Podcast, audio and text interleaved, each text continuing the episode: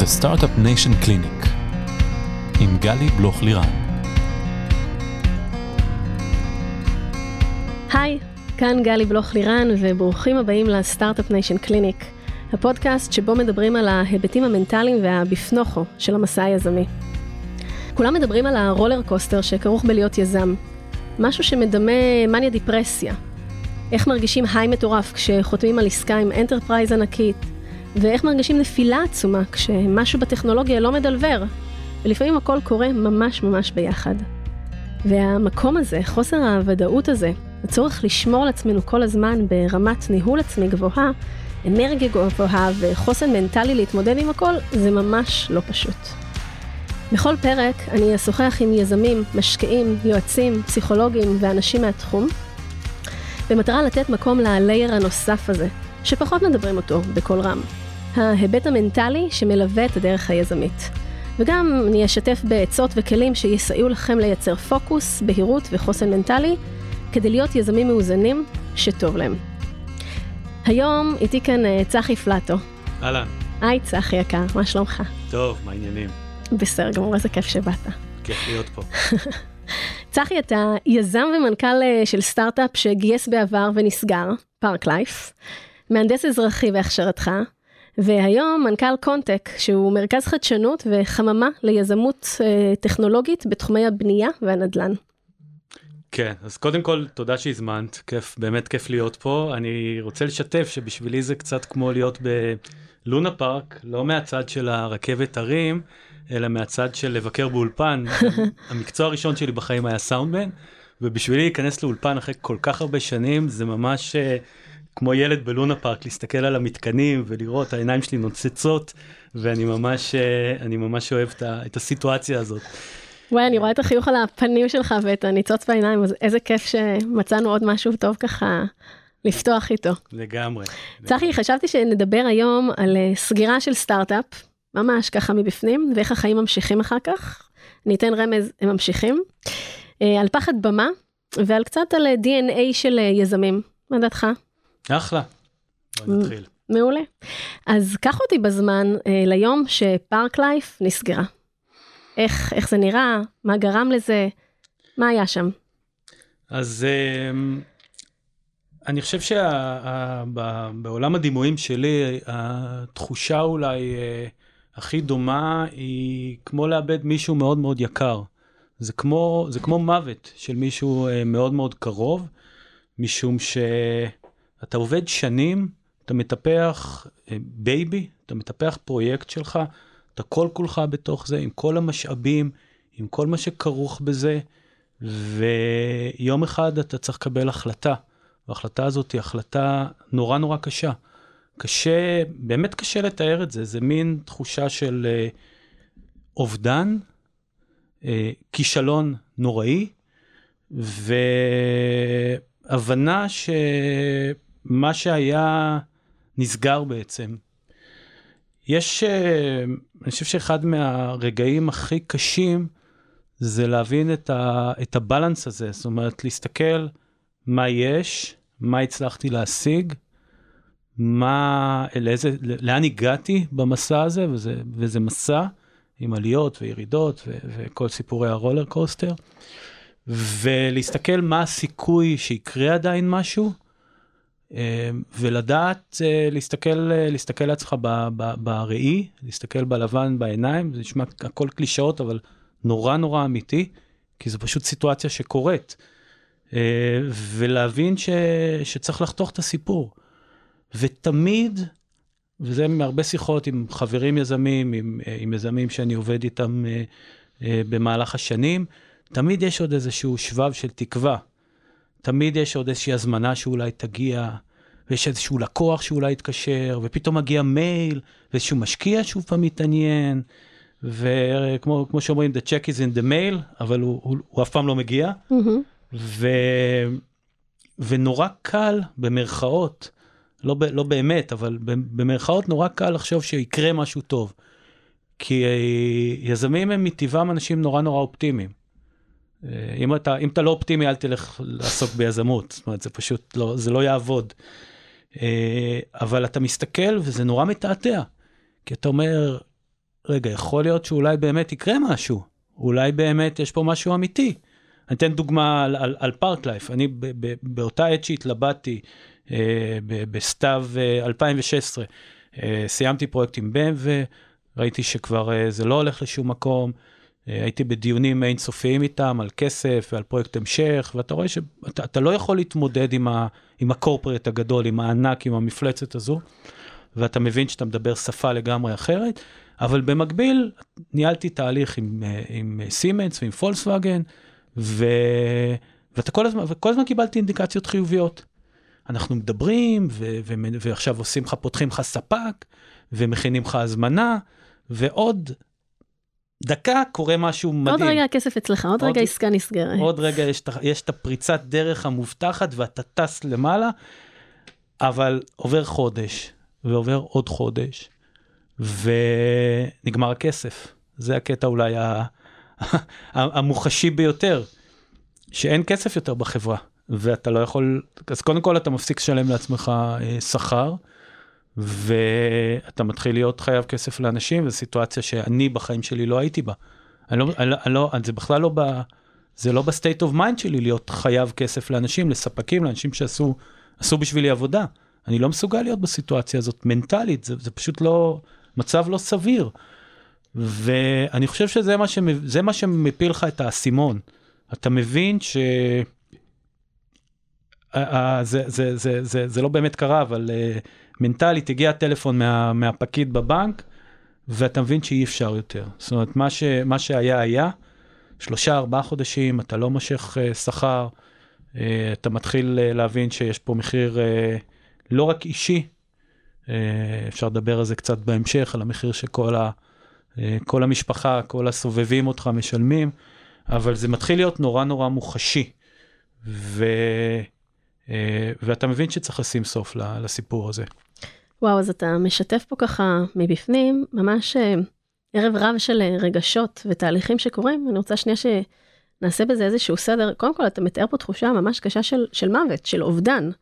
ובאמת אה, אנחנו יכולים להשליך אובדן על כל מיני דברים בחיים שלנו, אובדן של אנשים, אובדן, אובדן של תפקידים, אובדן של מיזם.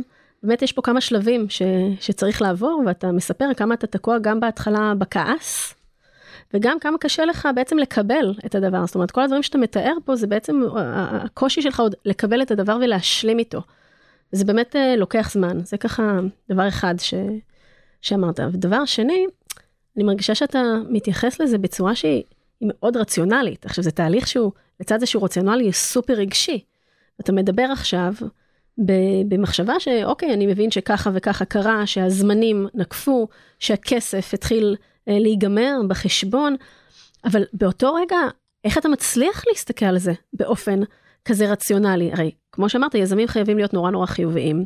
זה האופטימיות היא פה שם המשחק. ומצד שני, המקום הזה של לא להתאהב ברעיון שלך מצד אחד ולדעת מתי הגענו לסוף, ומצד שני, לא להיות עם, אתה יודע, יש לנו כבני אדם, אה, אני קצת רגע מספרת משהו, מחשבות מגיות. מחשבות מגיות זה מחשבות שהן אה, שליליות, של כל מיני אם-אזים כאלה, שאם נעשה ככה יקרה ככה. זה לא מחשבות רציונליות, אבל אנחנו, כולנו, כולנו מרגישים אותם וחווים אותם בכמויות אה, כאלה ואחרות.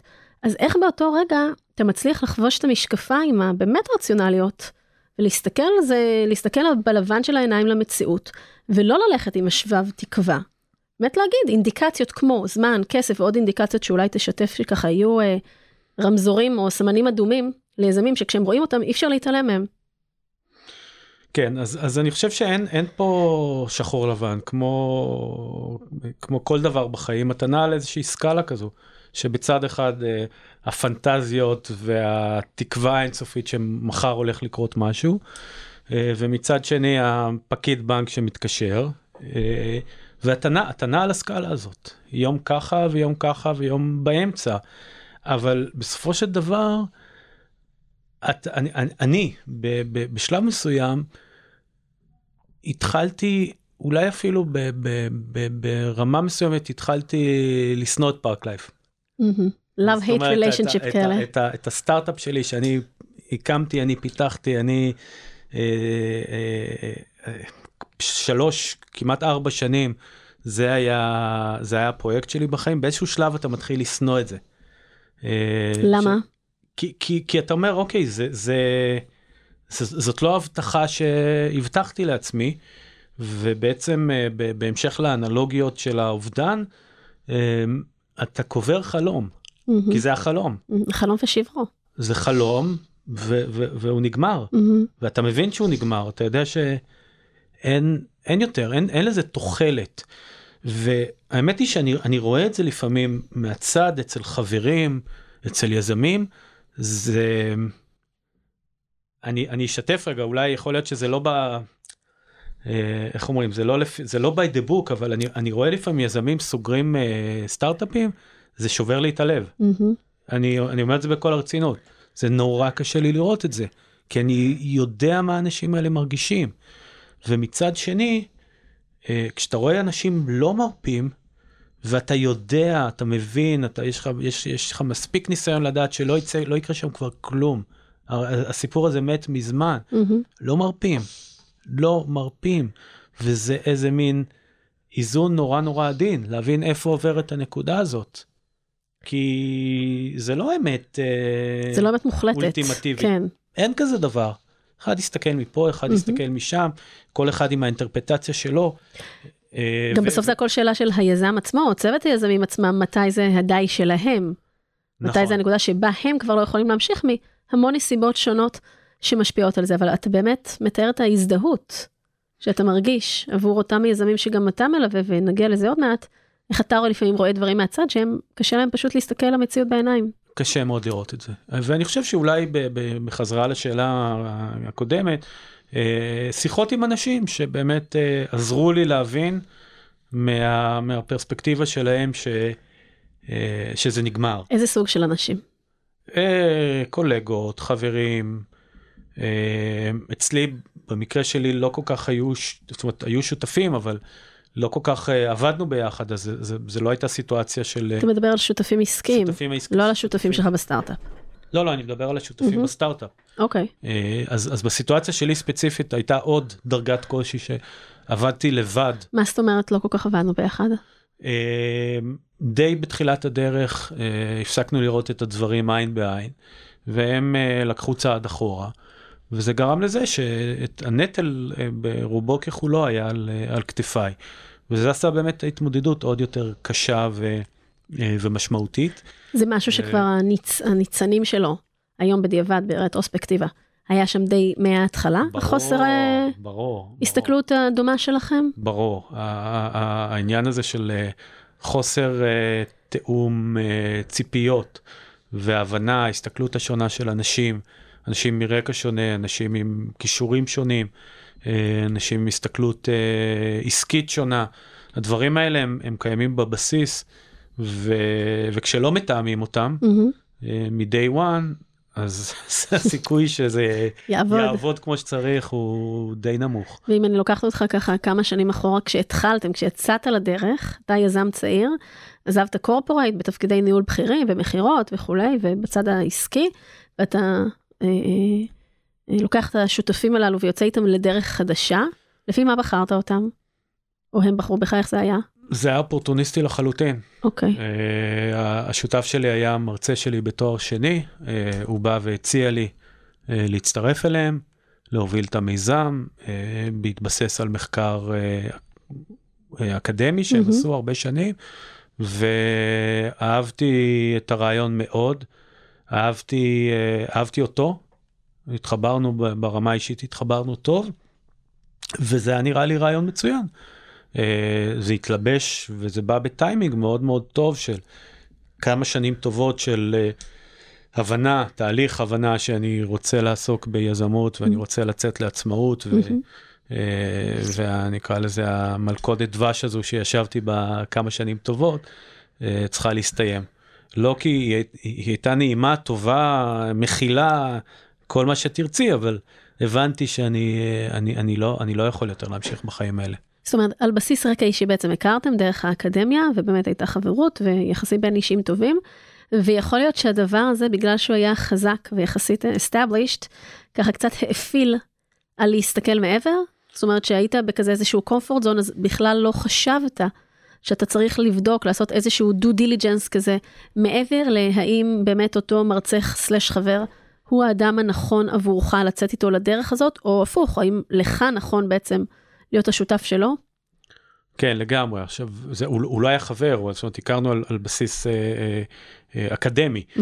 אבל אה, אה, זה שילוב של חוסר ניסיון, זאת אומרת, חוסר אה, ניסיון בסיטואציה כזאת, שאתה חייב לתאם ציפיות, ואתה חייב להבין מה המוטיבציות של הצד השני, מה הוא מחפש, מה הוא רוצה לעשות, מה החלומות שלו, אה, איך הולכים להיראות ה... השאלה נורא, נורא נורא נורא טריוויאלית היום mm-hmm. בשבילי, איך, נראה, איך נראים החיי היום יום בסטארט-אפ mm-hmm. כזה? מי עושה מה? מי רץ בג'בלאות, כן? כמו שאנחנו אוהבים uh, לקרוא לזה. Uh, ו, ו, ו, ולא שאלתם את זה. לא שאלנו את עצמנו. Mm-hmm. לא כי מישהו uh, רע או רצה לעשות לא טוב, כי פשוט לא, לא, אף אחד מאיתנו לא היה ניסיון. מחוסר ידיעה הבנו. שכדאי לברר את הדברים האלה. נכון, לפני נכון. שמתחתנים. לגמרי, לגמרי. ו, ומשם, אה, איך אומרים, הטרגדיה כבר ידועה מראש. Mm-hmm. אתה מבין את זה כשזה מתחיל לקרות, אבל אז זה כבר מאוחר מדי. אתה מנסה להציל את זה בכל מיני צורות. אקדח מעשן במערכה הראשונה. לגמרי, לגמרי. ואז ככה נכנסים לסטארט-אפ, ותוך כמה זמן אתה מתחיל להרגיש את ה... דרך אגב, הייתם שלושה, נכון? נכון, כן. אז, אז תן רגע עוד מילה על הצלע השלישית. הצלע השלישית הייתה דוקטורנט שעבד עם, ה, עם הפרופסור, עם השותף הראשון, mm-hmm. וגם היה אה, אה, שותף למחקר של, ה, של הפרופסור. אה, ו, תרם בצד האקדמי כמובן mm-hmm. מאוד למחקר. ובאיזה שלב אתה ככה מתחיל לראות שאתם אה, עולים על סרטון ושאתם לא מתקשרים בצורה שהיא מקדמת אתכם, שאתם לא רואים את העסק אה, הולך לאותם כיוונים, את הסטארט-אפ צומח לאותם כיוונים, שהחשיבה העסקית שלכם אחרת? שאלה אחת, איך אתם, מה קורה שם, איך אתה שם לב לזה? שתיים, איך אתה מתמודד עם זה? אז uh, אתה, אתה מבין את זה די מהר. זאת אומרת, uh, עובר חודש, עוברים חודשיים, אה, אתה רואה שאתה יושב יום יום במשרד לבד, mm-hmm. ויש נגיד ישיבות שבועיות, פעם בשבועיים, משהו כזה, והם אה, הופכים לסוג של board of advisors. Mm-hmm. אבל זה קשה מאוד לרוץ יזם יחיד עם board of advisors. board of advisors זה דבר נחמד, אבל לא כששני שליש מהיזמים יושבים בו. אה, ושליש אה, רץ בשטח. ותוך כדי תנועה אתה, חוב, אתה בעצם מבין את זה. אתה עושה עם זה משהו? אתה מסב את תשומת ליבם? אתה משקף? אני לחלוטין, בכל הדרכים האפשריות, אני צועק את זה, אני אה, אומר את זה יפה, אומר את זה לא יפה, אני אה, מאיים, אה, אבל it is what it is, אתה לא יכול לשנות, אה, אתה לא יכול לשנות אה, אנשים, אתה לא יכול לשנות אה, השקפות של אנשים. גישות, אה, התנהלות בסיסית. אה, אנשים שיושבים באקדמיה, ברוב הזמן נועדו להיות באקדמיה. באים עם mindset מסוים. לחלוטין, ועושים mm-hmm. דברים נהדרים, mm-hmm. באמת. עושים דברים נורא נורא יפים, אבל בסטארט-אפ אתה צריך משהו אחר. אתה צריך ידיים עובדות, אתה חייב את הידיים העובדות. ואם אין את זה, אז הדברים uh, מתחילים להידרדר מהר מאוד. כי פשוט בן אדם אחד לא יכול לעשות הכל. אה, אתה לא יכול אה, להעלות רעיונות, להתייעץ עם עצמך, אה, לבחור ואז גם לבצע.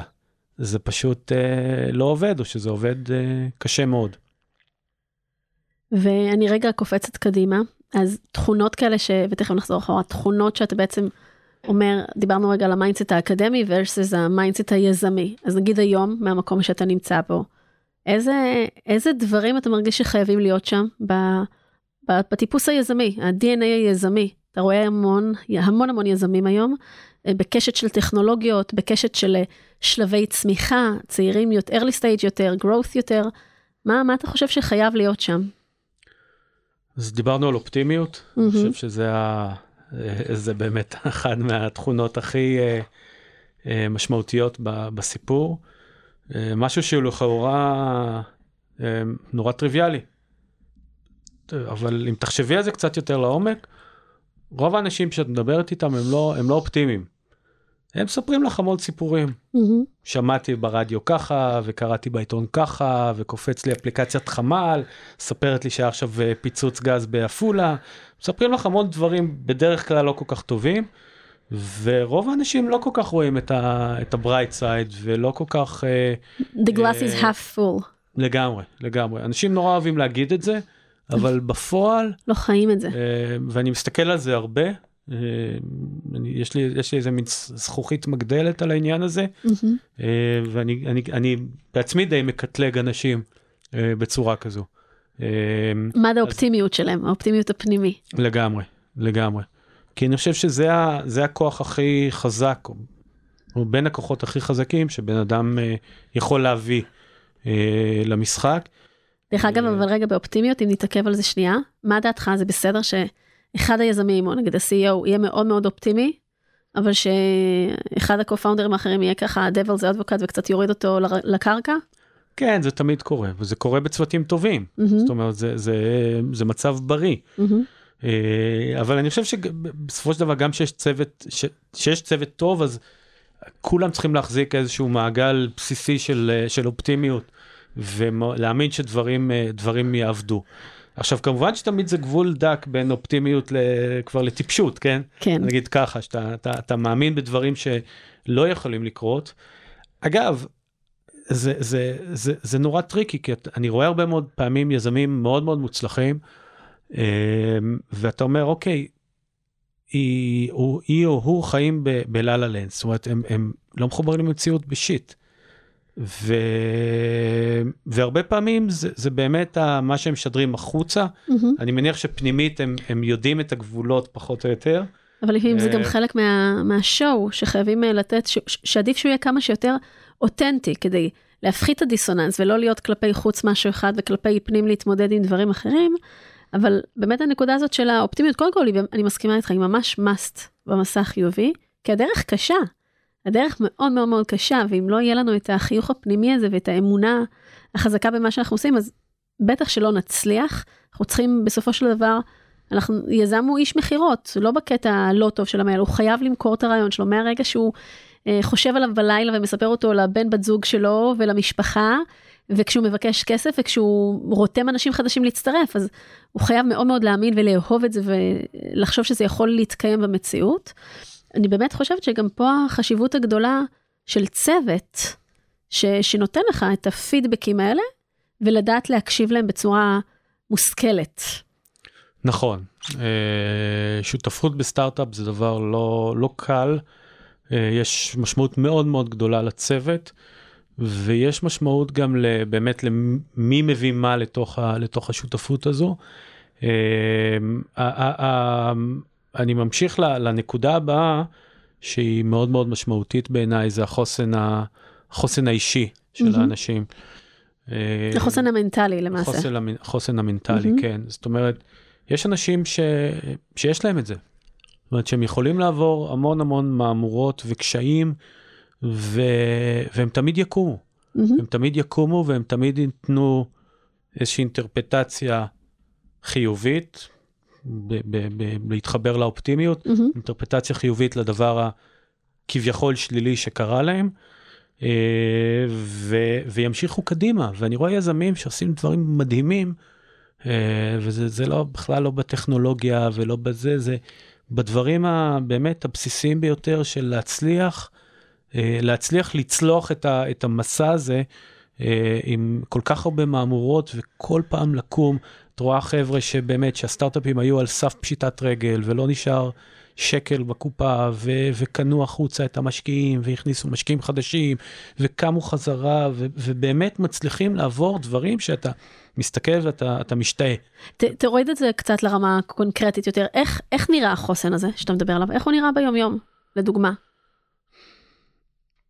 להיתקל ב- ב- בקושי, במצב בעייתי, לעצור רגע, לנתח אותו ו- ולהיות מסוגלים להבין שהקושי הזה הוא, אתה גדול מהקושי הזה. שהקושי חולף. אתה, אתה, אתה, אתה תמיד תצליח לעבור את הקושי הזה. מהמם. הוא לא יהיה קל, או יהיה כואב, אתה תחטוף סתירות בדרך, אבל אתה, הקושי, הקושי נמצא כאן בחמש, ואתה מהמם. ב-10, אתה בסולם הרבה הרבה יותר גבוה, זה כמו ריצת משוכות כזו, אהה. ש, שתצליח אה, תצליח לעבור את המשוכות האלה. אה, וזה זה סופר אה, סופר משמעותי. אין, אה, אני חושב שאולי זה ואופטימיות באמת הדברים הכי הכי משמעותיים. איך לדעתך מפתחים את האופטימיות ואת החוסן המנטלי הזה? ככה מניסיונך כיזם וכמנכ"ל היום של מרכז חדשנות שמלווה הרבה יזמים, איך, איך, איך, איך מפתחים את זה? וואו, זה... אני חושב שזה אפשרי. יכול להיות שהרבה אנשים יגידו לך שנולדים עם זה, אני לא בטוח שנולדים עם זה. אני חושב שאפשרי אה, אפשרי לפתח את זה.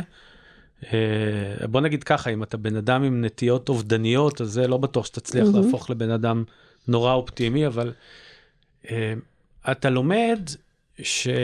שאתה יכול לשלוט במחשבות שלך. זאת אומרת, אתה, יש הרבה מאוד דברים שאתה לא יכול לשלוט בהם. אבל במחשבות שלך אתה יכול לשלוט. אתה יכול לשלוט במה תחשוב באותו רגע. נכון שיש דברים שקופצים ומטרידים ופתאום אולי אה, לא סגרתי את הגז ולא עשיתי ככה ולא שילמתי את החשבון, אבל במחשבה הבסיסית שלך אתה יכול לשלוט ואתה יכול להשפיע עליה. אה, ונכון שלא 100% תחשוב על מה שאתה רוצה, אבל גם אם תחשוב 80% על מה שאתה רוצה, יש לך כוח מאוד מאוד משמעותי לשנות את היום יום שלך.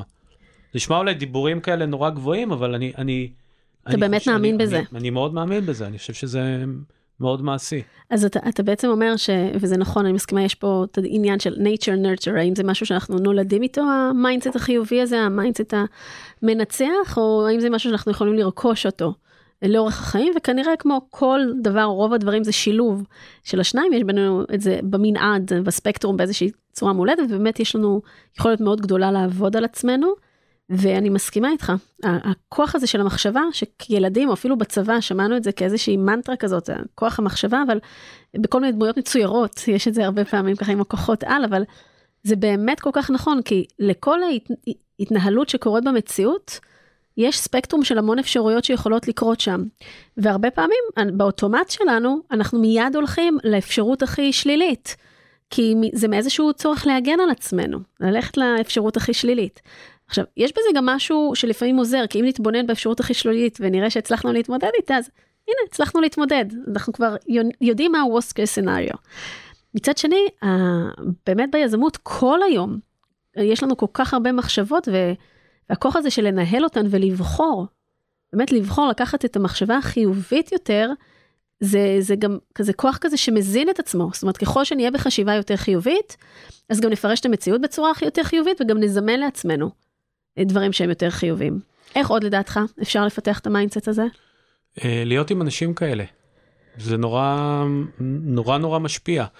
אה, אנחנו במשפחה נפרדנו מסבתא של אה, זוגתי אה, לפני שנה, היא הגיעה לגיל 90 ויש דיון אם זה היה 97 או 98. אה, וזו הייתה אישה מדהימה שעברה תלאות מטורפות, אה, ילידת לטביה, אה, היא חזרה הביתה מבית הספר וגילתה שהלטבים אה, שרפו את הבית ורצחו את כל המשפחה, והייתה בת אה, 17 או משהו כזה, התחילה מסע בריחה, עברה באמת תלאות אינסופיות וחיים קשים, ותמיד היה לה חיוך על הפנים, שזה תמיד הדהים אותי, איך בן אדם יכול תמיד לקחת את ה... את הפן החיובי, תמיד לחייך, תמיד להיות אופטימי, למרות כל מה, ש... למרות כל מה שהיא עברה בחיים, וזה מדבק, כי כשאתה נמצא עם בן אדם כזה, אתה הופך להיות כזה. לפחות, לפחות לרגע, לרגע עצמו. אה, אז כן, אם, זה, אם, זה, אם זו עצה, אז, אז תהיו עם אנשים ש, שאופטימיים ושמחייכים ושמאמינים ש, אה, שדברים אה, יהיו טובים. באופן כללי תהיו עם אנשים ש... שמשפיעים עליכם ברמות האלה. הסביבה היא באמת אה, גורם שמאוד מאוד משפיע עלינו ביום יום, בחוויה שלנו, בסוף, it's all about people, גם כשאנחנו עושים טכנולוגיה, סאס, לא משנה מה, אנחנו מוכרים גם לאנשים וכולי וכולי, ובסוף זה, זה באמת עניין של איזה, איזה אנרגיה אנחנו מעבירים שם ואיזה אנרגיה אנחנו, אנחנו מקבלים. אז אני ממש מסכימה עם זה.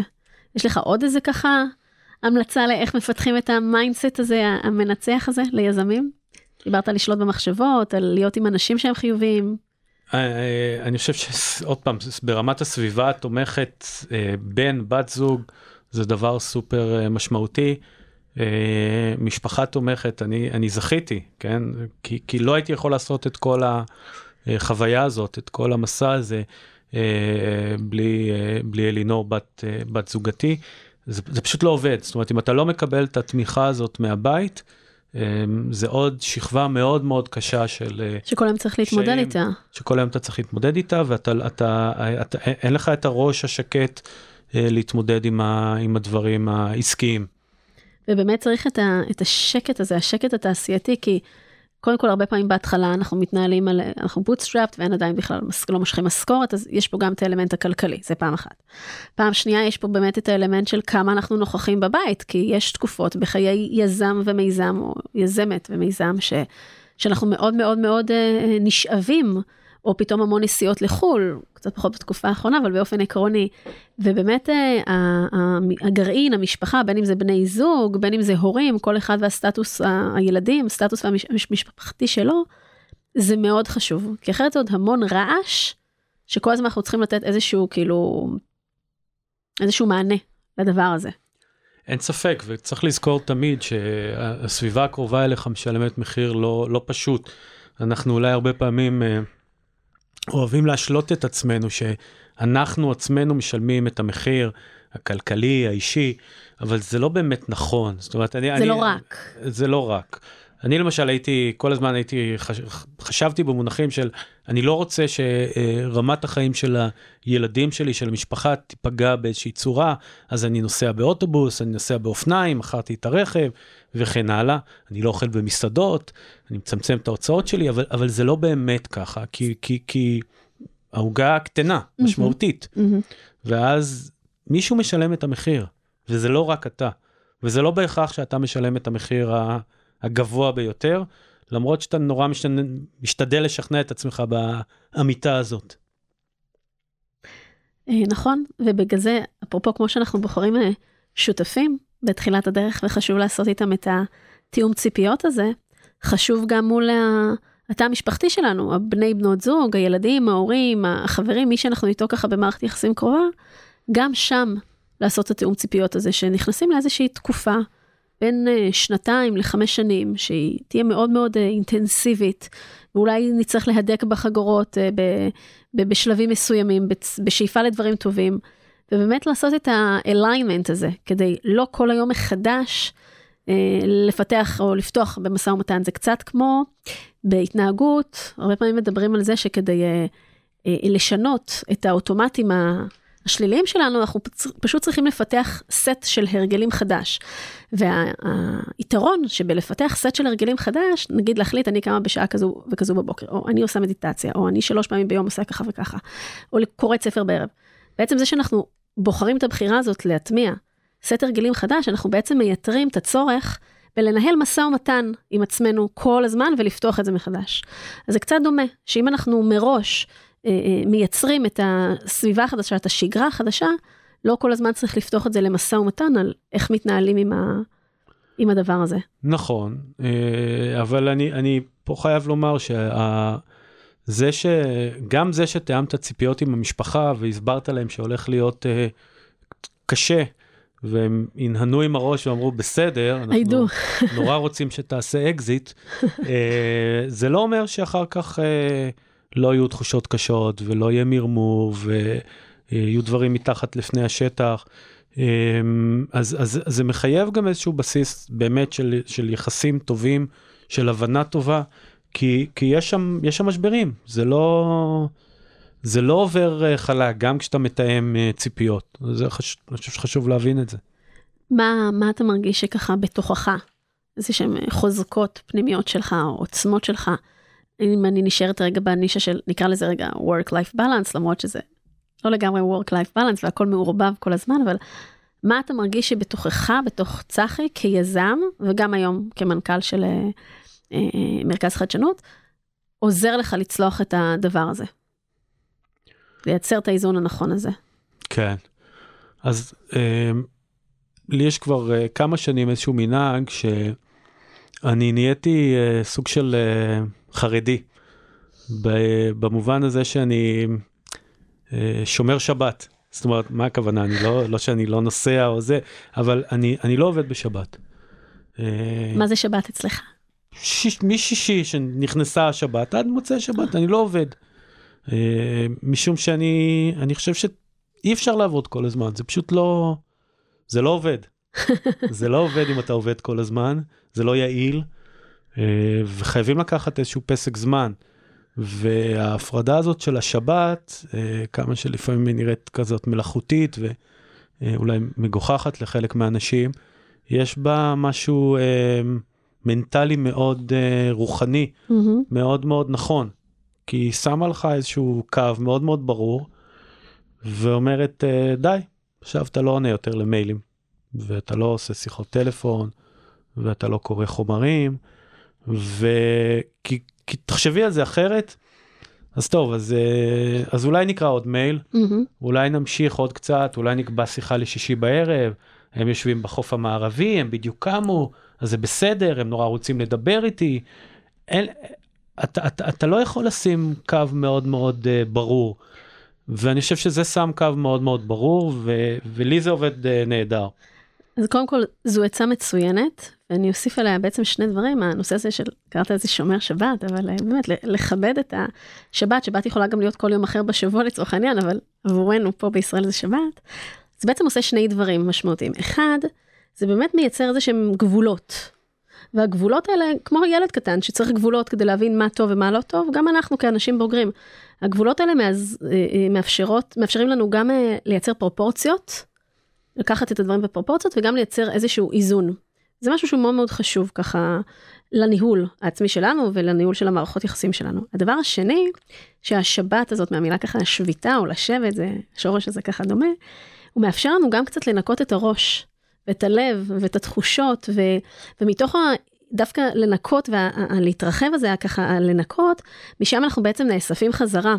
ואנחנו מתוך הבהירות הזאת, שהיא כאילו תנועה, אם אני אדמה אותה לאיזושהי תנועה כזאת של אה, התרחבות כזאת ושקט, משם דווקא באה איזושהי התכנסות ופוקוס, שזה גם נורא נורא חשוב, כי אי אפשר כל עוד, בוא נגיד אחרת, כמה אפשר כל הזמן להיות בעשייה non stop non stop, שככה אין בה, אין בה עצירה. בסוף יש לנו burnout, ובסוף גם כמות הרעיונות, או היכולת שלנו להסתכל על הדברים כבר מגיעה לשיא. אז זו באמת עצה נהדרת לדעת לעשות את הפאוזות הארוכות הללו. לא רק לאורך היום. כן, כי אנשים חושבים שזה אינסופי, mm-hmm. ושהם יכולים והם סוחבים עוד, ובוא נעבוד עוד קצת, ואני, אני- זה סחוב עוד טיפה, וניוז פלאש, החיים סופיים. אה, החיים סופיים, ואתה כמובן מפסיד דברים אחרים, ואתה לא תמיד מבין את זה בזמן. אה, אז זה כזה דבר אחד, השומר שבת. מה עוד יש לך ככה איזה עצה ממרום אה, שנות ניסיונך לאיך אז לייצר את ה-work-life זה- זה- balance? זה, דבר- זה דברים נורא נורא אינדיבידואליים. אני, אה, אני התחלתי לפני כמה שנים לעשות ספורט, ו- וזה עושה לי מאוד מאוד טוב על בסיס, אה, בסיס יומי. אה, ואני דווקא עושה את זה באמת אה, מאוד מוקדם בבוקר. אה, אני עושה את זה בלי אוזניות ובלי בלי לשמוע שום דבר, אני פשוט רץ, אה, רץ עם עצמי, רץ, שחיתי כשהיה, כשהיה אפשר לשחות. אה, אני חושב שזה גם, זה מין אה, דרך מאוד מאוד טובה להתחיל את היום ולקבל אנרגיה. באופן מפתיע אתה מגלה שכמה שאתה מתאמץ יותר, אז יש לך יותר אנרגיה. זאת אומרת, זה לא שאתה רץ אז אתה עייף אחר כך. היא לא. נגמרת, להפך. כשאתה רץ אתה, אתה הרבה יותר ערני אחר כך. אני למשל גיליתי שאחרי אה, ריצה או שחייה, יש לי משהו כמו שעתיים שאני יכול להיות בהם נורא נורא מרוכז. מהמם. זאת אומרת, ממש יש איזה מין, אה, כנראה זרימת הורמונים, ש... איזה ריטלין כזה שנותן לי דרך מאוד אה, מאוד מאוד טובה. טבעי כזה. כן. הרטלין הטבעי של הגוף שנותן לך אחר כך איזה שעתיים של פול פול קפסיטי כזה לעשות, אה, לקדם, לעשות, ליצור. לגמרי. מדהים. ואתה, ואתה מגלה שבשעתיים אתה יכול לעשות מה שלא עשית ביום שלם. מהמם. כי יש שם המון המון פוקוס באותו זה, וגם הגוף ככה הוא רגוע עכשיו, הוא עשה משהו, הוא יכול להתכנס לגמרי. למשהו חדש. אה, ואני אה, אני, אני שומע המון מוזיקה שמאוד אה, מאוד מרגיעה אותי, מאוד נותנת למוח, אני חושב, לנוח ברמה מסוימת, אולי מפעילה אזורים אחרים במוח. אני חושב שמוזיקה זה, זה, זה must בחיים, בחיים האישיים שלי לפחות. זהו, חוץ מזה ים, שזה גם בסיס מאוד חשוב. טוב, לא סתם אני אוהבת אותך, יש בינינו מלא דברים שהם ככה אני, מסכימה איתך מאוד, הנושא של מוזיקה וים, מוזיקה ככה מרטיטה את הנפש, וים ממלא, ממלא בהשראה. תגיד, אתה מרגיש שה... אם אני חוזרת רגע לוואי שלך, אולי תספר טיפה על הרקע, אז uh, אתה בא בעצם ממשפחה, שבוא נגיד בהכשרה שלך, אמרנו, אתה בעצם מהנדס אזרחי, ככה, ככה הגעת לעולם הזה, התגלגלת. תן איזה אנקדוטה ככה, כמה מילים על, על הוואי שלך, למה בחרת בזה או זה בחר בך ואיך התגלגלת לזה.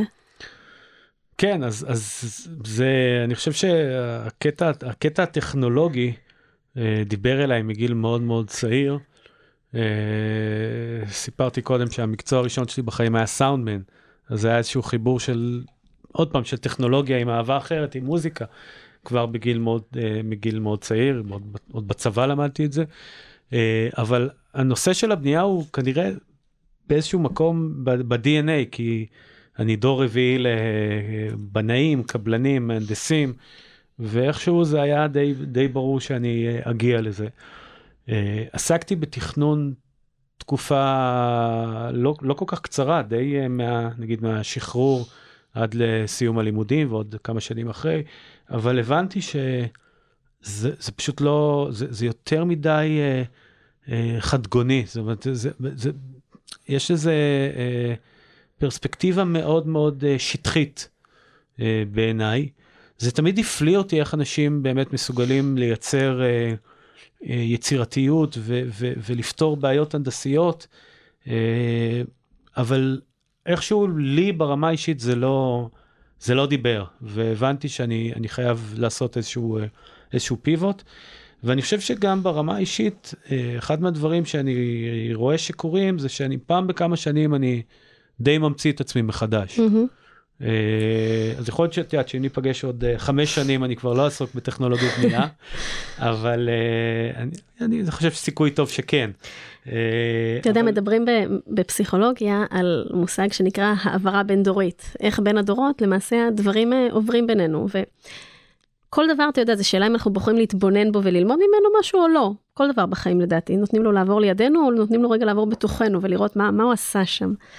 אני חושבת שיש בזה משהו מאוד יפה לחבוש את המשקפיים הללו, ולהתבונן רגע, אוקיי, אבא שלי היה בעולם הזה, סבא שלי היה בעולם הזה, הנה זה איכשהו הגיע גם אליי, זה התחיל עם לגו, ואחר כך עסקתי בזה גם בעצמי, והיום אני עושה לזה את הפאזה הבאה שבעצם עושה עם זה מיזמים טכנולוגיים, ובעיניי בהסתכלות כזאת קצת, אה, אה, אה לעשות כזה זום אאוט, להסתכל באמת על, על החיים שלנו, מה מתוך המשפחה והערכים שגדלנו איתם, נכנס גם למקצוע שלנו, ולעשייה שלנו זה נותן ככה פרספקטיבה, לדעתי שהיא מאוד מאוד אה, יפה, היא נותן איזושהי עטיפה נוספת למשמעות נכון, שאנחנו מביאים לדברים. נכון, יש משהו בבנייה אה, שלי, אליי מאוד מאוד מדבר, וכנראה שגם לאבות אבותיי, אה, וזה, וזה ה, היצירה. Mm-hmm. יש בזה חדוות יצירה. אה, סוג אולי אפילו של אה, אומנות. זאת אומרת, לא, לא, אני חושב שלא סתם... אה, אה, אבי עליו השלום, הוא מצד אחד הוא היה מהנדס, הוא עסק בתכנון, אבל הוא היה גם אומן, הוא צייר, הוא פיסל, mm-hmm. ו- וזה תמיד איכשהו התחבר בצורה נורא נורא נורא טבעית, כי גם כשאתה מתכנן כביש, אתה, אתה יוצר משהו חדש, mm-hmm. אתה יוצר משהו חדש והוא משהו פיזי. וגם ברמה הרגשית אתה גם מתווה דרך. אתה מתווה דרך, נכון, לא חשבתי על זה, אבל זה, זה נכון. זה דימוי יפה כזה. מאוד, מאוד. וגם אני זוכרת שפעם דיברנו על מחלפים, ואיך מתכננים אותו וכולי, אז תחשוב איזה פסיכולוגיה מתרחשת שם, כשאתה לצורך העניין מתכנן מחלף בכביש. למי נותנים זכות קדימה, מה תעדוף על מה, כאילו, כמה, כמה חשיבה והנדסת אנוש בעצם צריכים להיכנס שם לתוך הדבר הזה, יש שם המון המון אה, כן, כן, פסיכולוגיה. אפשר להלביש על זה המון המון המון פסיכולוגיה. ואני אקח אפילו עוד היבט, אתה מדבר על אביך, זיכרונו לברכה, על אומנות ויצירה. וגם בעיניי בצוותים של, של סטארט-אפים, של, של יזמים, כמה חשוב שגם לחלק מהאנשים, בין אם זה ב-level המאוד גבוה ובין אם זה ככה בעובדים אה, אה, לצידם, שבאמת יהיו אנשים גם עם יצירתיות מאוד מאוד גדולה, עם היכולת להסתכל על בעיות ופתרון בעיות, עם, עם איזושהי אלסטיות מחשבתית כזאת מאוד אה, נרחבת, שלא משנה מה יניחו לפתחם, הם ידעו איך להסתכל על זה בעוד זוויות. אומנות יש לה ערך מאוד גדול. נכון, אני חושב שזה ההבדל בין אה, בעל מקצוע סטנדרטי לבעל מקצוע אומן ב, ב, ב, ברמת ה, ה, היכולות וברמת היצירתיות, וזה יכול להיות מהנדס שימצא את כל הפתרונות הכי, אה, אה, הכי יצירתיים, וזה, עוד פעם, אני חוזר לאוויר, הייתי, הייתי רואה את זה שהוא הוא מסתכל על בעיה הנדסית, והוא מבין, וזה תמיד הדהים אותי, הוא מבין את, ה, את, ה, את, ה, את השטח, את תלת המימד, הוא יודע איפה יש מדרון ואיפה הכביש בראש, mm-hmm. הוא לא צריך בשביל זה תוכנה, הוא לא צריך בשביל זה הדמיות, מחשב, AR, VR, הוא רואה את הכל. וזה קצת זה, אנלוגיה, זה, זה אנלוגיה יפה לחיי מיזם, שבאמת מנכ"ל צריך, יזם, מנכ"ל צריך שתהיה לו את ה... זה לא אותו דבר, אבל כרגע בכובע המנכ"ל צריך שתהיה לו את היכולת הסתכלות התלת מימדית הזו. לראות את המוצר, את הטכנולוגיה, את השירות מכל מיני זוויות, וכל הזמן, כל הזמן לראות איך מה שאני עושה פה משפיע על הצד הזה, ההסתכלות התלת-מימדית הזו. לגמרי, לגמרי. אבל מה, ש, מה, ש, מה שאני רוצה להגיד, שזה זה, זה יכול להיות אצל מהנדס, יכול להיות כמובן אצל אדריכל שצריך יצירתיות ו, ו, וגישה אומנותית, אבל זה גם יכול להיות אצל משפטן. Mm-hmm. כי יש משפטן, ש, שייתן את החוזה הסטנדרטי ו, ותבוא ותאתגר אותו בכל מיני שאלות, אז הוא ייתן לך את הדברים שהוא, שהוא עושה כבר 15-20 שנה, והוא, והוא, והוא משפטן סביר. הוא בסך הכל נותן מענה, הוא כותב חוזה טוב, אבל יש את זה שיסתכל על זה ויביא רעיון אחר לגמרי, mm-hmm. ייתן גישה לגמרי אחרת, ייתן זווית אחרת. וזה היופי. אה, זה היופי, ואלה האנשים הנדירים, זאת אומרת, אתה, אתה לא פוגש כאלה אנשים. כשאתה פוגש אותם אתה מבין ישר. שזה מישהו אתה... שאתה רוצה גם לרוץ איתו. לגמרי. תגיד, לגמרי. דיברת רגע על משפטנות, שיש בה המון רטוריקה ועל אומנות, אז זה כזה מביא אותי לעוד אה, נקודה שמשלבת ביניהם. בוא נדבר על אה, פחד במה ועל אומנות הבמה. תספר לי על זה קצת ככה מהזווית שלך כ- כיזם. כן. אז אני חושב שנתקלתי ב... אה, נתקלתי בהתמודדות הזו בשלב די מוקדם בחיים שלי, בחיים המקצועיים. אמ, בצורך אה, לעלות על במה, אה, עסקתי בתפקידים של פריסייל, שהייתי צריך להציג מוצרים בכנס מול אה, מאות, אלפי אנשים לפעמים, ואני זוכר את הפעם הראשונה ש, שבאמת זה ככה היכה בי, הייתי באיזשהו כנס בניס, בצרפת, משהו ענק, באמת זה היה כנס מאוד מאוד גדול. ואני חושב שלא היה, לא, לא, לא פחדתי לפני שעליתי על הבמה, זה תפס אותי פתאום ב... בסיטואציה עצמה. מה, מה פתאום, תפס אותך? מה היה שם? פתאום הסתכלתי ואני ראיתי, וראיתי אולם מפוצץ באנשים, mm-hmm. באמת, זה, אני חושב שאולי זה היה הפורום הכי גדול שהופעתי מולו, ו, ופתאום איזה מין אה, חרדה כזאת, איזה מין פחד כזה של אה, וואו, כל האנשים האלה עכשיו עומדים, מסתכלים עליי, מחכים שאני אדבר. איך זה נראה? מה, מה יש איזה מסך, יש איזה טשטוש, יש איזה דפיקות לב? איך, יש, מה הרגשת? יש, יש, יש דפיקות לב, יש פחד, חרדה כזאת אה, קיומית. Mm-hmm. זאת אומרת, אולי, אולי, אולי אפילו תחושה שאתה עוד, עוד שנייה אתה מתעלף, בסדר? זאת אומרת, מה, מה איך, איך בכלל נכנסתי לסיטואציה הזאת? מה עשיתי לעצמי? אה, לגמרי. וזה ו... מרגיש מאוד אמיתי, מאוד מוחשי, כאילו זה it's about to happen. כן, כן, לגמרי, לגמרי. ו- אז, אז מה עושים? אתה מול מאות או אלפי אנשים שם בניס, ואתה חווה את הדברים האלה, ואתה אומר לעצמך, צחי, אתה צריך לטפס על עצמך, כאילו אנשים מחכים לשמוע את מוצא פיך.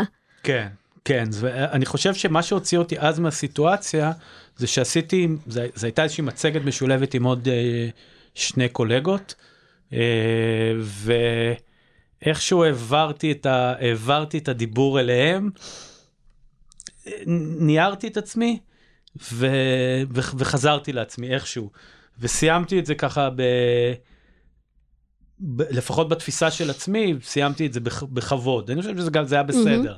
אז אתה אומר ניהלת... זה נגמר, זה נגמר בסדר. אתה אומר שניהלת את הסיטואציה, אבל זה הפעם היחיד שזה, היחידה שזה פגש אותך? לא, ז, זאת הייתה ממש ההתחלה, זאת אומרת, אה, אחר כך זה מין אה, אה, תופעה ש, ש, שחוויתי אותה עוד הרבה מאוד פעמים, ובעצם התחושה הזאת שאתה עולה על במה, אה, אתה מתחיל לדבר, והפחד הזה של אה, מה יקרה אם פתאום תיתקע. מה יקרה? מה יקרה? מה יקרה אם פתאום תיתקע? כלום. לא יקרה כלום. זה, זה ברור שלא יקרה כלום, וכשאתה אומר לעצמך רגע... באותו רגע, צחי, לא יקרה כלום, הקול הזה מקשיב לעצמו? כן ולא, כן ולא. זאת אומרת, בהתחלה, בהתחלה אולי כן, זה, זה גם איזה מין רכבת כזאת, זה, זה, זה, זה, זה, גלים כאלה. גלים כאלה שאתה אתה ל- לרגע חושב שזה בסדר, לרגע חושב שזה לא בסדר, אבל אני חושב שאולי אחד מהדברים אה, שהבנתי, זה שא', זה לא הולך לשום מקום, זה, זה תמיד יהיה קיים, בסדר? זאת אומרת, הפחד הזה הוא פחד אה, שמצד אחד, וזו זו, זו, זו קלישאה כזאת די מעצבנת שאתה בתוך הסיטואציה, אומרים לך, אתה חייב לפחד כי, כי זה מחזיק אותך ערני, כן? mm-hmm. זה ה flight, זה, לא, אתה מדבר, האינסטינקט ה- כן, על ה flight, freeze כן. ו fight, אבל אוקיי. ה- האינסטינקט הבסיסי הזה שאתה חי, אתה, אתה חייב להיות דרוך ב, mm-hmm. ברמה מסוימת, אבל אתה אומר fuck, לא רוצה להיות בחרדה, רוצה mm-hmm. לעלות על הבמה בכיף. ובחרתי גם לאורך השנים בצורה אה, מודעת או שלא מודעת, תמיד פוזיציות שחייבו אותי לעלות על במה. mm-hmm. וכשאת חושבת על זה, זה, זה לא הגיוני. למה אתה עושה את זה? למה אתה גורם לעצמך... אה, להתמודד עם זה כל פעם להתמודד עם זה מחדש. כל פעם מחדש, בהבנה שזה לא הולך לשום מקום, זה לא יעבור, אבל בכל זאת אתה מתעקש לעשות את זה. יכול להיות שעצם ההתמודדות והחזרתיות, האיטרציות עם עצמך לדבר הזה, לאט לאט, מפעם לפעם, טיפה מפחיתות את העוצמות? אתה מתרגל לזה כבר? יכול להיות, יכול להיות, אבל זה עדיין, זה עדיין עדיין קיים. אני חושב שהדבר... גם היום? אה, אה, במידה כזו או אחרת כן. אני חושב שאחד, אחד, מי- מישהו סיפר לי פעם סיפור יפה, שדיברנו על כל הנושא הזה של התמודדות עם פחד במה. הוא אמר לי, דמיין עכשיו שהולכים, ב, אתה, אתה במוזיאון בפריז, מהמם. בסדר? סביבך אנשים מכל מיני מקומות בעולם, ועכשיו אה, נעצרים ומסתכלים על חנוכיה. אף אחד בקבוצה הזו לא ראה בחיים שלו חנוכיה. הוא לא יודע מה זה חנוכיה. מהמם. אתה הבן אדם היחיד מתוך ה-20 האנשים האלה שיודעים מה זו חנוכיה. ואתה מתחיל לספר על חנוכיה. כי, כי, כי אתה יודע מה זה חנוכיה, כי זה... זה- זה הקטע שלך, על זה אתה מדבר. כי זה המומחיות שלך. אתה מבין בחנוכיות. וזה, ואני חושב שזה בדיוק העניין, כי בדרך כלל כשאתה עולה לדבר, אתה מדבר על משהו שאתה מבין בו. הרבה יותר טוב מכל מי שנמצא. בקהל. הרבה יותר טוב, ואנשים רוצים לשמוע מה יש לך להגיד, אחרת הם לא היו עושים את המאמץ, הם לא היו יושבים שם, או נכנסים, לוחצים בכפתור בזום. זה לא... אגב, אפשר, אפשר להתדיין על זה, האם בזום יש פחד אה, במה וכן הלאה, אבל, אבל אנשים לא היו מתאמצים לבוא לכנס או להרצאה או למה שזה לא יהיה, אה, ו, ולשבת ולהקשיב לך. ואני חושב שזה זה אולי תובנה מאוד מאוד משמעותית. אנשים שם... מרגיעה, אנשים שהם. רוצים לשמוע מה יש לך לומר. אנשים שהם רוצים, והרבה פעמים גם תסתכל, יש להם אמפתיה אליך. מהמם. הם לא... מחייכים כזה הם בקהל. לא מחכים שתיפול, הם בסך הכל רוצים שתצליח. אה, אז, אז אני חושב שהדיבור הזה עם מהמם. עצמך, ההבנה הזאת, המחשבות, עוד פעם, חוזרים למחשבות. אה, מאוד מאוד עוזרות לפקס את, לפקס את ההרצאה, להבין שאתה, אה, להבין שאתה בסדר. ו, והרבה פעמים זה יתחיל כזה בקצת ירעד לך צריך להתניע הכל, טיפה, עולה יורד טיפה איזה דקה שתיים ו... עד. שנכנסים לפלואו, עד שאתה כן. בזון שלך. כן ואז אתה אז, אז אתה בסדר. אז זה באמת, אה, נתת פה כמה, אה, קודם כל אני מאוד מעריכה את הכנות שלך לדבר על זה ככה, לא לכל אחד אה, קל לבוא וככה לדבר מתוך המקום של הפגיעות, שוואלה, לא הכל קל ולא הכל בא לי טבעי, ואני חושבת שזה מסר נהדר. רוצה להגיד כמה דברים על ככה מה שאמרת עכשיו על פחד במה. קודם כל נורא אהבתי, מאוד אהבתי, שאמרת בחרתי פוזיציות שמחייבות את זה. כי באמת, בעצם הבחירה שלך, אתה בוחר לא לתת לדבר הזה לנהל אותך, אלא אתה מנהל את הדבר, ואתה ממשיך להתמודד איתו. זה דבר אחד. הדבר השני זה ההבנה שכולנו, בסיטואציות שונות, כולם מתמודדים עם זה. גם הזמרים או אמנים הכי גדולים, הם, הם כל הזמן מדברים על זה, שיש להם את הרטט, שיש להם את הסטרס הזה ככה, לפני שעולים לבמה, ואני חושבת שההתרגשות הזו, זו התרגשות חיובית שהיא באמת שומרת עלינו. היא גורמת לנו להתרגש ולהתלהב ולעשות את זה עם חיוך ומבפנים, אה, ולא סתם לעשות את זה כדי לעשות על זה אה, וי. עוד ככה כמה טיפים קטנים. אה, אני זוכרת את עצמי בתור רקדנית וכשלומדים לעשות פירואט שזה סיבוב ככה על רלווה אז איך שמלמדים אותך או אותך לעשות את זה זה לתפוס נקודה במרחק ולעשות עליה פוקוס עד הנקודה שאתה לא יכול לראות יותר. ואתה בעצם לא מישיר מבט למישהו ספציפי בקהל אתה מישיר מבט לאיזושהי נקודה רחוקה. אני חושבת שכאנלוגיה כשעולים על במה עד שתופסים את הביטחון עד שנכנסים לפלואו להסתכל על איזושהי כזאת נקודה רחוקה שהיא לא מצטלבת בעיניים של מישהו, מאוד מאוד עוזרת, ולאט לאט כשמפשירים, אז אפשר ככה להתחיל לתקשר עם הקהל, זה גם נותן המון המון אה, אה, אנרגיה, וזה ממלא, דרך אגב, גם בזום.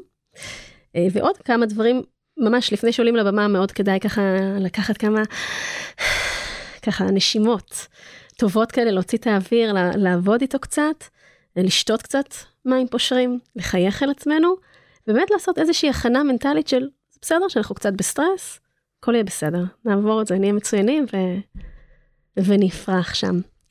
צחי, ככה עוד נקודה, אתה יושב היום בעצם ב-intersection שבין אה, יזמים לתאגידים, לתעשייה, למומחים, והיזמים רואים את עצמם בדברים באופן מסוים, ותעשייה לפעמים רואה, או enterprise רואים לפעמים את היזמים באופן, באופן אחר. איזה ככה אתגרים מנטליים מה, מהזווית שלך, מהמקום שלך, אתה פוגש הכי הרבה ושהיית מציע ככה דרך ליזמים איך להתמודד איתם? אז תראי, באופן, באופן אה, הכי בסיסי, המשוואה הזאת של סטארט-אפ שעובד עם, אה, עם תאגידים, אה, היא משוואה, מערכת יחסים, היא מערכת יחסים מאוד אה, מורכבת. משום ש... זה, זה חיות לגמרי אחרות. זה חיות אחרות, זה אנשים אחרים, תפיסות אחרות, אה, התנהלות שונה לגמרי, זאת אומרת, זה, זה, הכל שונה. הכל, הכל, הכל שונה. וכשאתה ניגש כסטארט-אפ לקורפורט, אתה חייב להבין את זה. Mm-hmm. אתה חייב להבין את זה מהיום הראשון, והתאגידים לא תמיד מבינים את זה כשהם, כשהם ניגשים לסטארט-אפים, כשהם באים לעבוד עם הסטארט-אפים, הם הרבה פעמים מסתכלים עליו כעוד uh, ספק, uh, כ- כמישהו שמכר להם uh, תוכנה כזו או אחרת. וזה לא המצב, אני, אני מסביר את זה לאנשים בתאגידים הרבה פעמים, גם אנשים שעובדים uh, הרבה שנים עם סטארט-אפים, הרבה פעמים לא מבינים את זה עד הסוף, לא רואים את זה. Uh, אתה לא יכול לחנוק uh, סטארט-אפ כמו שאתה עושה לספק, אתה יודע. Mm-hmm. ספק לא עשה את העבודה כמו שצריך, אם זה ספק רגיל, אז אתה עוצר לו את התשלום לחודש. אז חודשיים. אולי דווקא המסר שלך הוא דווקא טיפה ככה לתאגידים, למנהלים שנמצאים שם, שהם צריכים קצת ללמוד מה המשמעות של לעבוד עם uh, סטארט-אפ?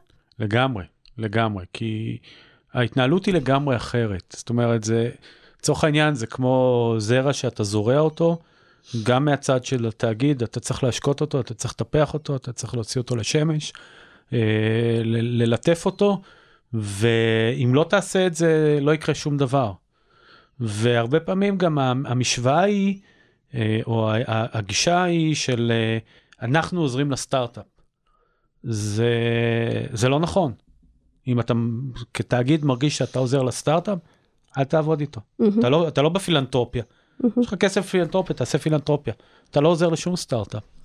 אתה עובד עם סטארט-אפ כי אתה רוצה לקבל משהו שאין לך ב-corporate. אתה בעצם עוזר לא לסטארט-אפ לעזור לך כ-corporate לצמוח, נכון, לגדול. נכון. ואולי אולי אתה מסכים לזה שלפעמים אה, תאגידים צריכים אה, לחבוש או לפתח איזשהו mindset שהוא מעט יותר אה, ענב, מעט, ענב, מעט יותר ככה, אה, שבא לקראת ה...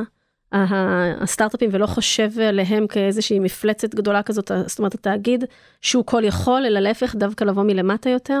כן, אבל זה, אני, אני לא, לא מכיר הרבה שבאמת uh, מיישמים את זה, זה, mm-hmm. די, זה די קשה. בסוף זה גם עניין כמובן אינדיבידואלי, מול מי אתה עובד. זאת אומרת, מי, ש, מי שמנהל את היחידות, אה, יחידות החדשנות הפתוחה, או, או, או היחידה של יחידות שעובדות עם הסטארט-אפים, uh, אם זה מישהו שאיך אומרים, מבין עניין, סיכוי טוב יותר שזה יעבוד אם זה מישהו שבא מעולמות הסטארט-אפים, היה לו סטארט-אפ, היה יזם, עבד בסטארט-אפ, מבין איך. איך החיים נראים בסטארט-אפ, סיכוי טוב יותר שזה יעבוד. Uh, הבשורה הפחות טובה, שברוב המקרים זה לא עובד. anyway, זה לא משנה מה תעשה. זה לא עובד, אנחנו עוד פעם, מסגרת האופטימיות האינסופית שלנו, mm-hmm. תמיד נורא רוצים לחשוב שהפעם זה יהיה בסדר, הפעם זה באמת יעבוד, אבל uh, ברוב המקרים זה לא עובד. אז, אז אני רוצה אבל דווקא, קודם כל זה נכון, וצריך למצוא גם את הצ'מפיונים בתוך התאגיד שיעזרו לך to make it work, אבל אני ככה רוצה, אתה יודע, דווקא כן לסיים באיזשהו מסר אה, חיובי, שהחיים ממשיכים גם כשהסטארט-אפ נסגר, נכון? החיידק היזמי הוא לא הולך לשום מקום, אה, רוב הסטארט-אפים נסגרים, זה בסטטיסטיקה, ואנחנו באמת רוצים לראות איך אנחנו לומדים מהדברים האלה כדי למזער את הסיכויים שזה יקרה, וכדי שאולי גם בסיבוב הבא שלנו כיזמים, כי זה משהו שהוא לא הולך, הוא לא הולך, הוא, הוא בנו, בתוכנו, נעשה את זה טוב יותר, נבחר טוב יותר את הקו-פאונדרים שאיתנו ולצידנו, אה, נדע לתכנן את הדרך יותר נכון. כן, מאוד מסכים עם, ה, עם הסגירה הזאת. אצלי ברמה האישית אני יודע שזה עניין של זמן ואני אחזור ליזמות. פארק לייף לא היה הסטארט-אפ אה, האחרון, היה הראשון אבל לא האחרון. אני חושב שרובנו אה, לא עושים את זה כי אנחנו בהכרח חולמים על האקזיט, זה נחמד, אבל, אבל החלום הוא הרבה יותר גדול, הוא הרבה יותר גדול מהאקזיט, ו... ואולי זה הדבר הכי אה, מתוק בכל הסיפור הזה, שיש לך חלום ואתה אתה, אתה רוצה להגשים אותו, אתה רוצה שהוא יקרה, ויש לך את התשוקה הזאת שה, שהחלום הזה יקרה. אני חושב שזה ה-drive של היזמים, ולכן יזמים חוזרים לעשות uh, over and over חדשים. again. לגמרי. וואי, צחי, דיברנו היום על, על מלא דברים, על, על חלומות, ועל אובדן של החלום, ועל בחירה של קו-פאונדרים, ועל סגירה של סטארט-אפ, ועל איך המשפחה נכנסת פנימה, ואיך ה-why שלנו בתוך כל התהליך הזה מניע אותנו, ואפילו על פחד במה, שזה משהו שיזמים מתמודדים איתו כל, כל, כל היום, בכל אינטראקציה. היה לי ממש ממש כיף אה, ומאוד מעשיר לדבר איתך, תודה שבאת. תודה רבה. איפה אפשר למצוא אותך? אז אה, כמובן בלינקדאין, אה, כמובן באתר שלנו של קונטק, קונטק.me, אתם מוזמנים לכתוב, לפנות אליי, בשמחה רבה. היה כיף. איזה כיף. למאזינים, אנחנו נשים פסיק עד לפרק הבא, ככה אני גם אומרת ליזמים שלי, מסשן לסשן. אם נהניתם, אני ממש אשמח שתפיצו את הפודקאסט ליזמים ומשקיעים שאתם מאמינים שיקבלו ממנו ערך. תודה לאולפנים המשגעים במרכז הבינתחומי שמאפשרים לי להקליט כאן את כל התוכן החשוב הזה. אתם מוזמנים לבקר באתר שלי, גלי-בלוך-לירן.com, ולהשאיר שם את הפרטים שלכם כדי להתעדכן וללמוד עוד על ההיבטים המנטליים של יזמים, וגם לעקוב אחרי, אחרי הפודקאסט שלי, בסטארט-אפ ניישן קליניק, באפליקציות הפודקאסטים שלכם. שמים פסיק, ניפגש בפרק הבא.